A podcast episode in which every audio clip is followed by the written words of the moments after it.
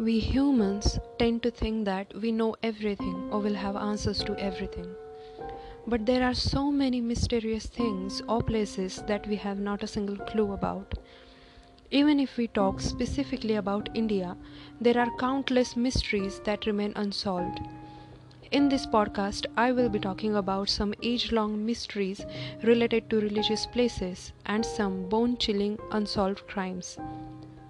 Some of these stories you will find beyond science, and some, well, just scientific. Some of them have reasons, some of them don't, or maybe not yet known. Are these real?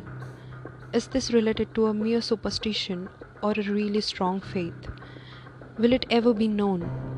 I don't know. By my side, I try to find out as much as I can. The rest I rest upon you. One thing is certain there's no fiction here.